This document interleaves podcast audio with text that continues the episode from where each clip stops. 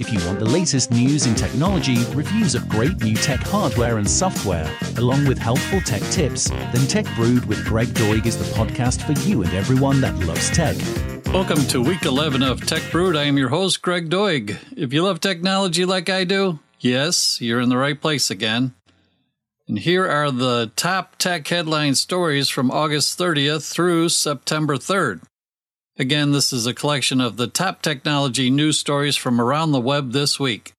If you have any suggestions or additions, corrections, etc., please let me know.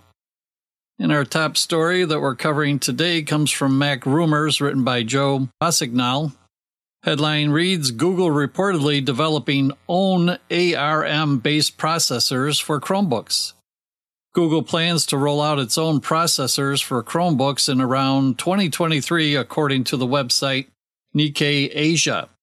They write Chromebooks are laptops, tablets, and detachable devices that run Google's Chrome OS operating system, and they are available from brands such as Google, Samsung, Lenovo, Dell, HP, Acer, and Asus, amongst other manufacturers in several markets.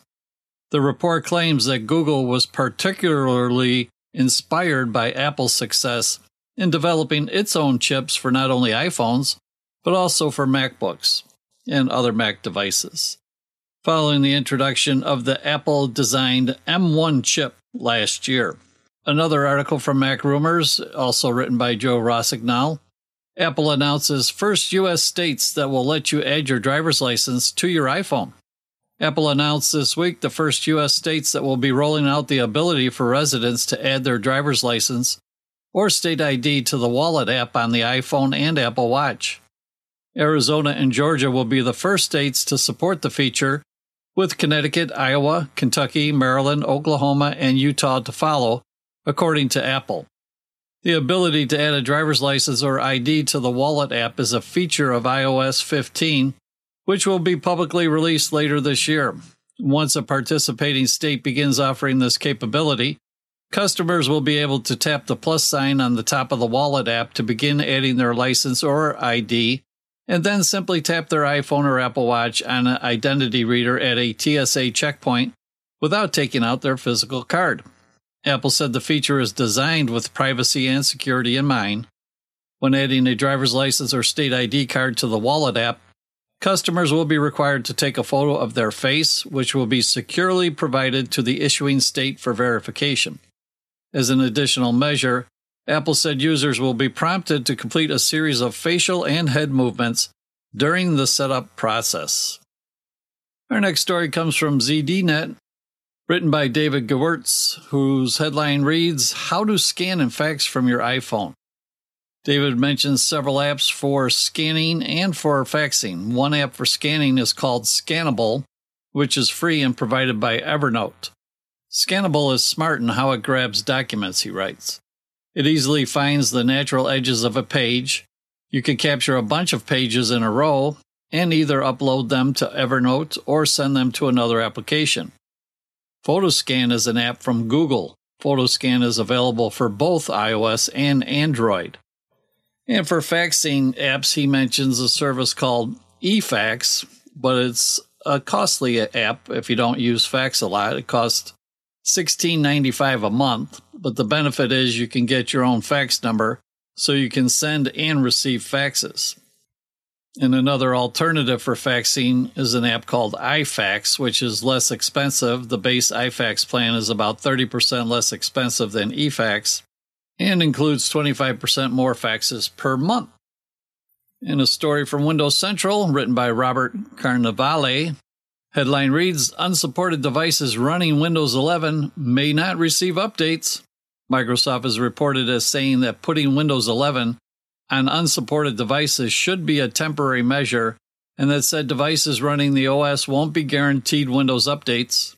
Microsoft elaborated on this point by saying security and driver updates may not be included for unsupported devices. Microsoft recently unveiled its updated PC Health Check app to help consumers gauge whether their machines are ready for Windows 11. And for Mac Rumors, written by Julie Clover, headline reads Instagram to require users to provide their date of birth. Instagram announced it is now requiring all Instagram users to share their date of birth to create safer, more private experiences for young people. Instagram users who have not already provided their birth date to Instagram will be prompted to share it. Instagram plans to ask for date of birth when the app is opened up and will provide notifications asking for the information a handful of times. Users will be required to share their birthdays to continue using the Instagram app. Instagram also plans to place warning screens on certain posts and will ask for a birthday before allowing the content to be viewed. This is the same interface that's already in place for sensitive or graphic posts, but it will also now require a date of birth confirmation. Instagram is developing new systems to address people inputting the incorrect date of birth, using AI to estimate how old people are. Going forward, if someone selects an age and Instagram's technology disagrees, the app will offer a menu of options for age verification. Here's another review by Tech Brewed. Coming up this week's review is a product I bought recently. And this is not a paid review. It again, it's just something I bought for myself for using in my office. And it's a product made by Elevation Lab called Draft Table version 2. And I bought the Pro kit, which retails for $79.95, but you can buy the stand only for $59.95. And the product description from the website reads It's engineered to be rock solid at all positions so it doesn't move when you draw on it. Extra wide angle adjustment range with easy to adjust spring loaded legs. Updated design, the top pad works with camera bumps and a bigger front lip. It's great alone with native apps and when tethered to a Mac with either AstroPad or Duet display. It folds thin for storage the Pro Kit includes an armrest which lets you draw all day without fatigue and a pencil stand which locks to your desk with the nano pad underside so it can't tip. It's designed for and by professional digital artists, and because of that, it works fantastic for everybody photographers, app developers, writers, and as a second monitor with your Mac, and more. It's great for Wacom tablets too, and it's popular with the Mobile Studio Pro and it's perfect for Sidecar and Mac OS. You may have seen Apple using Draft Table to demo Sidecar to everyone at WWDC 2020. The features I like the most so far are the legs on the draft table fold flat so you can hide it just about anywhere. And the Pro kit, which I bought, includes the armrest, as mentioned, to let you draw all day without fatigue, and the pencil stand, which is included, is a nice addition. In the looks, the top is made from a thick laser cut steel with matte black finish that looks good on any surface. Get ready for some tech tips from Tech Brewed. And coming up, we have our tech tips here for this week. First up is from Apple. And this is their recommended steps if you have a MacBook that needs to go in for service. So, to get your Mac ready for service and protect your information and save time, follow these steps before you send it in or bring it in. Big one, number one, make a backup. Making a backup is an important part of prepping your Mac for service. Time Machine makes it simple to back up and restore all of your files, and other backup methods are also available that you can learn on the Apple Support website. Choose from the service options available in your area by making a reservation at an Apple store finding an Apple authorized service provider, or set up a mail in repair on the website. You'll need to gather your information. If you still have your sales receipt, bring it with you to the service location. You might also need your Apple ID password and a form of personal identification, such as a driver's license, a passport, or other government issued ID. You should know the name and password of your macOS user account in case you need to log into your Mac at the service location. And if you're also using a firmware password, please turn it off before you get service. Then get your products together and bring your Mac, power cable, and any accessories that you need help with. And if you arrange for mail in service, just follow the packaging and mailing instructions you received. And a tip here from Google Workspaces you can now view embedded Office files in your documents.